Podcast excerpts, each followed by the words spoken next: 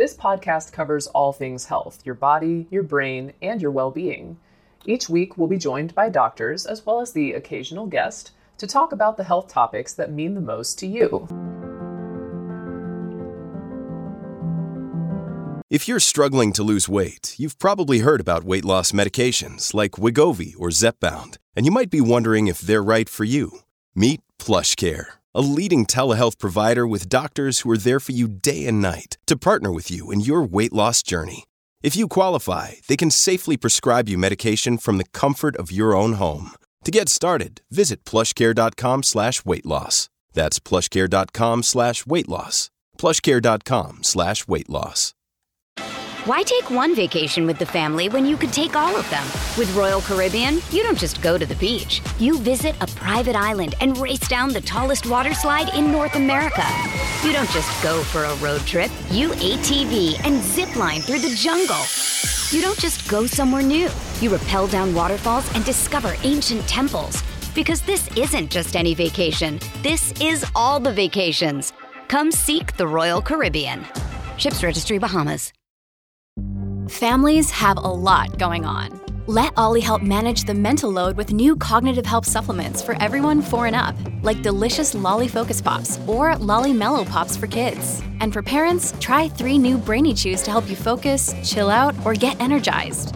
Find these cognitive health buddies for the whole fam at olly.com. That's O L L Y.com. These statements have not been evaluated by the Food and Drug Administration. This product is not intended to diagnose, treat, cure, or prevent any disease. When you need mealtime inspiration, it's worth shopping Kroger, where you'll find over 30,000 mouthwatering choices that excite your inner foodie. And no matter what tasty choice you make, you'll enjoy our everyday low prices, plus extra ways to save, like digital coupons worth over $600 each week. You can also save up to $1 off per gallon at the pump with fuel points. More savings and more inspiring flavors make shopping Kroger worth it every time. Kroger, fresh for everyone. Fuel restrictions apply. Diet and nutrition are central to a healthy lifestyle and to stave off serious illness. Even with a chronic disease like Parkinson's, people can help manage their symptoms and maximize their overall health by paying attention to how and what they eat. For example, fluid and fiber intake can help with constipation, and as they say, What's good for the heart is good for the head, so a heart healthy plant based diet may be good for cognition and even stave off dementia. In this second episode in our two part series with Dr. John Duda of the Parkinson Center at the Veterans Affairs Medical Center in Philadelphia, he gives us practical advice on what to eat, why, what specific nutrients you should be aware of, and possible laboratory tests that can be informative for good nutrition with Parkinson's disease. And since people with Parkinson's often have a diminished sense of smell, I asked him what kinds of flavorings can make foods more palatable, helping to fend off weight loss. The sense of smell is so intrinsic to the taste of foods and in Parkinson's disease, people often have diminished sense of smell. Does this affect their diet, affect their nutrition, their enjoyment of food, what they would be eating? I would think everything would be bland. Yeah, that's a very important question that has actually obviously been brought up with COVID 19 as well, because one of the early symptoms or prominent symptoms of COVID 19 infection is a loss of your sense of olfaction or smell. In fact, most of your sense of taste that we think of is actually smell. There are only five things or so that you can taste with your taste buds, but most of how you appreciate your food is through the sense of smell. And people with Parkinson's disease do almost universally lose their sense of smell to varying degrees. And it is a big problem that does affect how you appreciate the food and your appetite.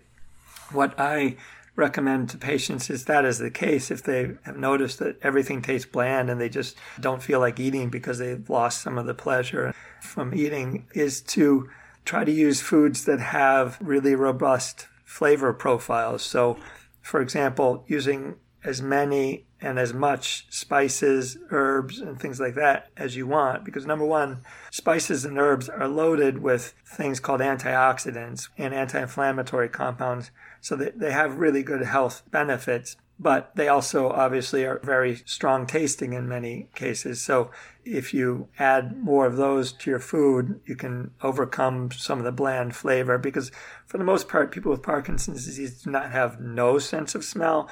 They have an impaired sense and sometimes a highly impaired, but they can still taste things. They don't necessarily know exactly what it is they're tasting.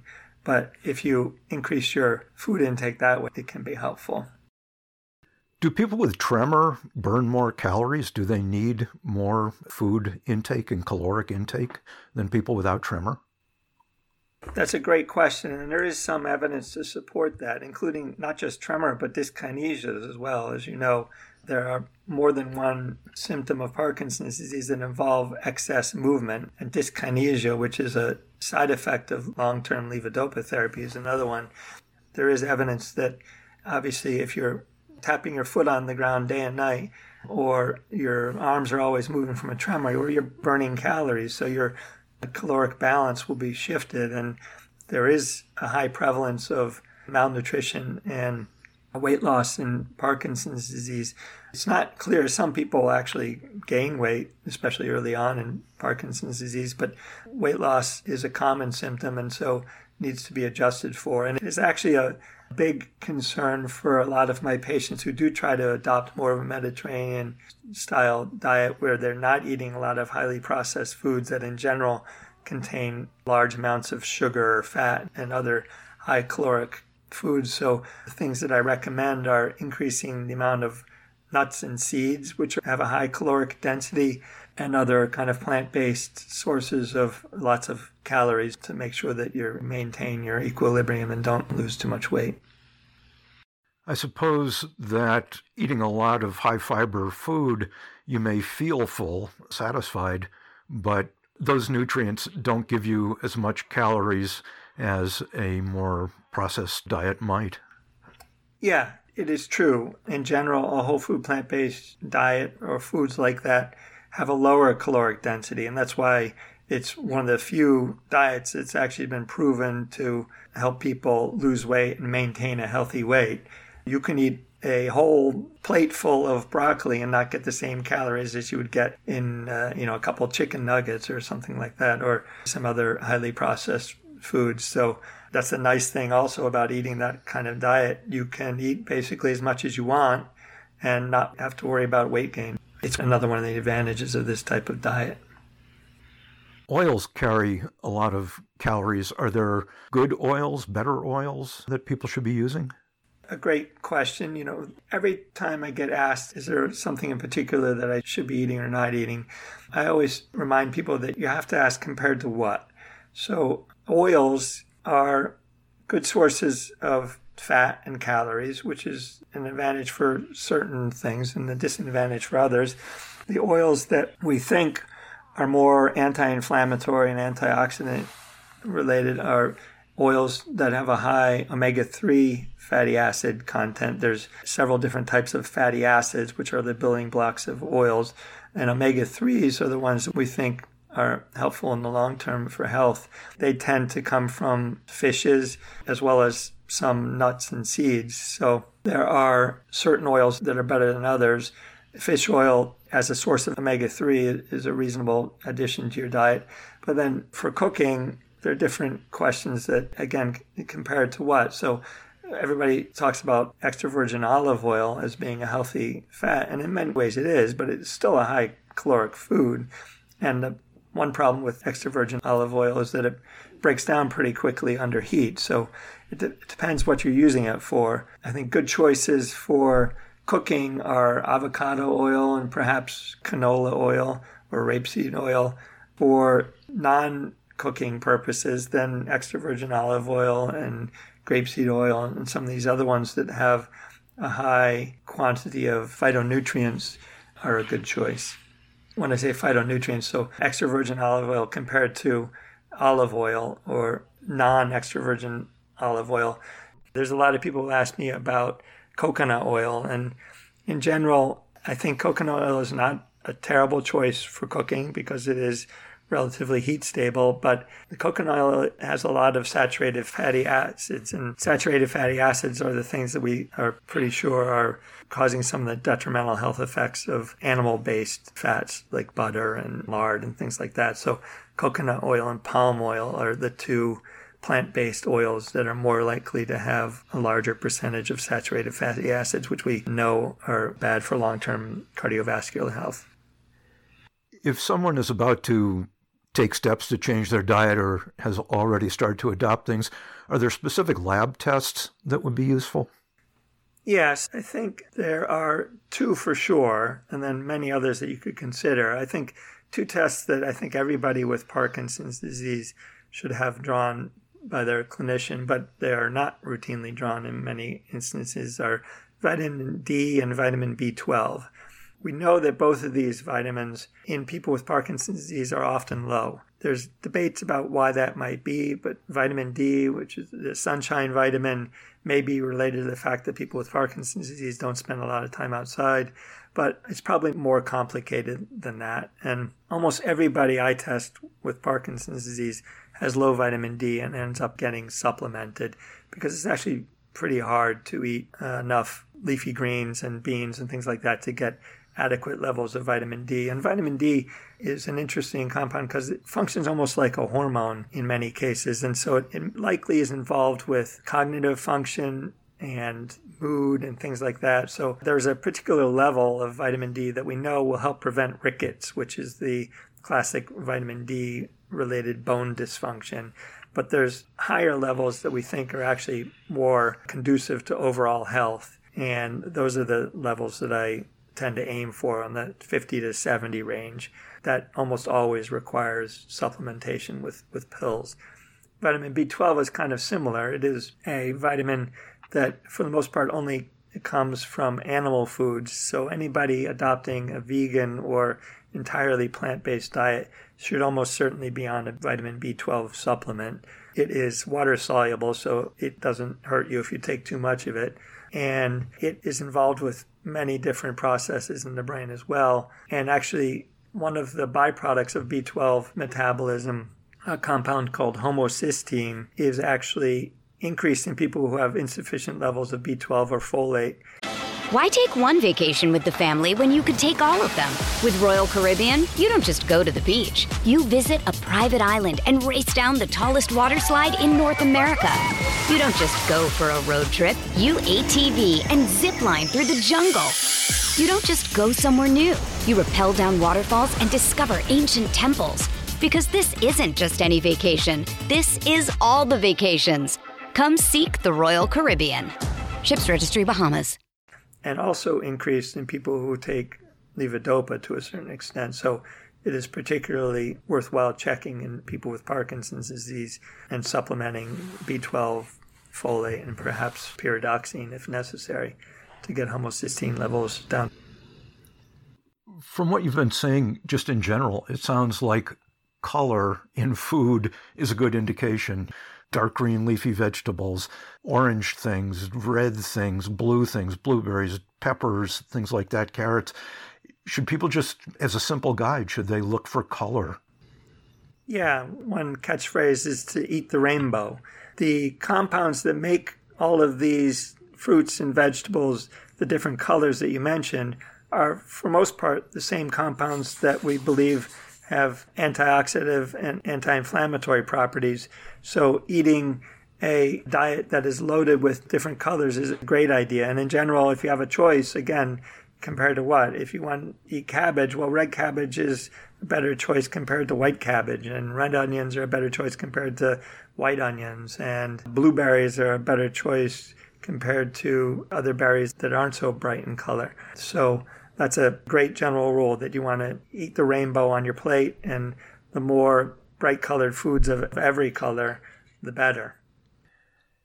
It seems that most physicians don't have a great grounding in nutrition. Is it worth it for someone with Parkinson's to see a nutritionist who works with people with PD? That's a great question, Dan. I think the general population doesn't realize how little training doctors get in nutrition. And most doctors really do not know that much about how nutrition can affect Parkinson's disease. I only learned because I was interested and learned it on my own. I think there are some nutritionists out there that can be helpful, but in general, many nutritionists do not have that much training either in some of the things we're talking about. There are good sources out there you can find online for whole food, plant based information. One website that I encourage people with Parkinson's disease to check out is called The Science of Parkinson's Disease. It's a blog that Simon Stott puts together. There's actually very informative and very approachable, presenting highly complex material in a very layman friendly way and a great source of information. I often check out his posts to learn new things. If you find a nutritionist who's a strong believer in either whole food plant based nutrition or Mediterranean diet and things like that, then I think those would be a good choice there are a lot of nutritionists out there who haven't had as much of an education in the benefits of those types of diets, so you have to be careful what you get. Have we missed anything important or anything interesting to add? One question that I get a fair amount when I'm speaking to patients and caregivers with Parkinson's disease is what about organics? There's a fairly robust body of literature suggesting that exposure to pesticides may increase your risk of Parkinson's disease. And we don't honestly know if eating organic foods and decreasing your exposure to pesticides once you get Parkinson's disease will make a difference in the progression of the disease. However, I think for Parkinson's disease and for health in general, I think it's reasonable to try to reduce the amount of pesticides you're being exposed to. And one, I think, worthwhile way to do that is to go to the Environmental Working Group website, who have developed something called the Clean 15 and the Dirty Dozen.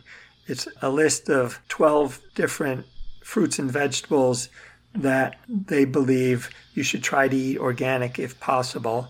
And in general, these include fruits and vegetables that use a lot of pesticides in their production and you eat the outer layer. So, like apples and berries and things like that, and lettuce.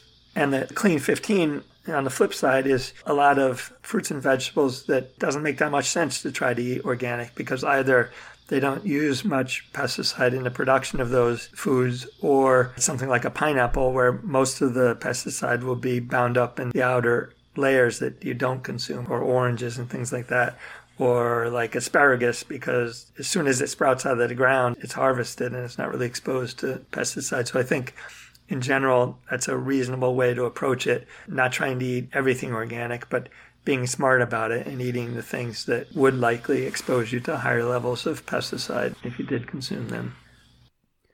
I suppose it's worth noting that not all pesticides can be washed off. Some plants will actually incorporate them into their tissues. Yeah, certainly. I think, in fact, there's little evidence that washing makes a huge difference in the pesticide levels, even the ones that are on the surface. There's some studies that have suggested that bathing them in salt water, fairly high concentration salt water, and then rinsing off the salt water may be helpful. But for things like berries and stone fruits like nectarines and apples and plums and things, I think it is worthwhile trying to find organic sources of those. And I always encourage people also to try and find, you know, local sources of their foods so that they can actually talk to the farmers and find out how they're producing them. I mean, there are certain chemicals we know are potentially involved in the risk of Parkinson's disease. They're allowable in organic agriculture because they're natural products. So just because something says it's organic doesn't mean it doesn't have pesticides it doesn't mean it doesn't have pesticides that are potentially worrisome for people with Parkinson's disease. Finally, in a nutshell, and maybe it really does involve nutshells, what do you recommend that your patients eat? Is there any way to summarize a lot of what we've just been talking about? In general, I recommend people eat seven to nine servings of fruits and vegetables a day, which to most people sounds crazy, but it actually isn't that hard because you can get many servings in one meal if you focus most of your food on fruits and vegetables. I think increasing consumption of nuts and seeds, eating a lot more spices, herbs, and high antioxidant compounds like that cruciferous vegetables, which are broccoli, cauliflower, kale, cabbage, things like that, have sulforaphane, which there are many different ways that sulforaphane may help people with Parkinson's disease. So increasing your consumption of those vegetables. Beans and greens are two things that I think most Americans don't eat enough of. Here is a quick word from our sponsor.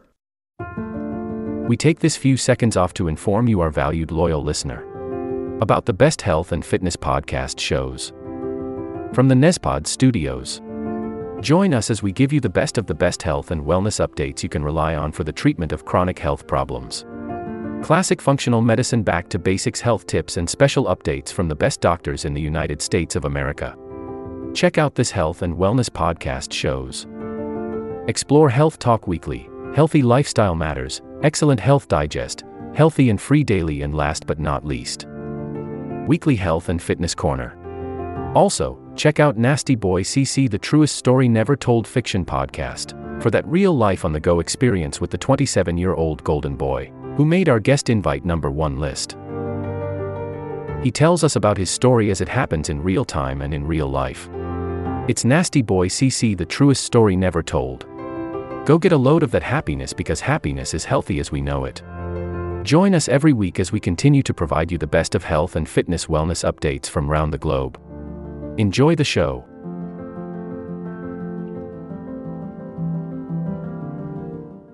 And basically, any bean or bean product that you like, which includes lentils, split peas, beans, chickpeas, tofu, anything like that, as well as any kind of greens that you like. I mean, iceberg lettuce is the least helpful, but it's better compared to some other foods. And again, eating less processed foods, so starting with more whole foods, eating more mushrooms. There's a very interesting compound in mushrooms that can't be found in any other food sources called ergothioneine that may be helpful. In general, I recommend that people eat a tablespoon or two of flaxseed a day. If you can make one change to your diet, I would recommend that because it's a great source of fiber and lignans and omega 3 fatty acids. So just eating one tablespoon of ground, it has to be ground up or it'll go right through you, is a good choice. And then again, eating like whole grain foods. So there's a lot of people ask me about the grain brain and is gluten bad for Parkinson's disease? And I don't think there's strong evidence to suggest that gluten is is bad for most people with Parkinson's disease. A couple percent of people are truly gluten intolerant, and a couple more percent may be gluten sensitive. But for the vast majority of people, whole grains are a beneficial part of a healthy diet, including lots of fiber. So, shifting from processed flours to whole grain flours and whole grains themselves is another great choice. Finally, drinking adequately. Other people have noted that a lot of people with Parkinson's disease don't drink enough fluids, and that's probably one of the reasons they get constipated. But I think drinking four ounces every two hours throughout the day is a rough estimate, and you can actually find cups and bottles online that help you do that. It'll help you because most of that will be absorbed you won't be running to the bathroom all day. And staying adequately hydrated, as I said, improves your constipation, but also probably improves your cognition and other things. So, in a nutshell, those are the kinds of recommendations that I make. And most importantly, to not stress out if you really desire to have some other kind of food that isn't on that list that makes you happy. It's okay to cheat every once in a while and just to try to, to eat healthy choices the majority of the time, and then you'll be winning the battle. Excellent. Thanks a lot. This will conclude the episode. Thanks for tuning in. If you like what you hear, please leave a comment and subscribe. Thank you.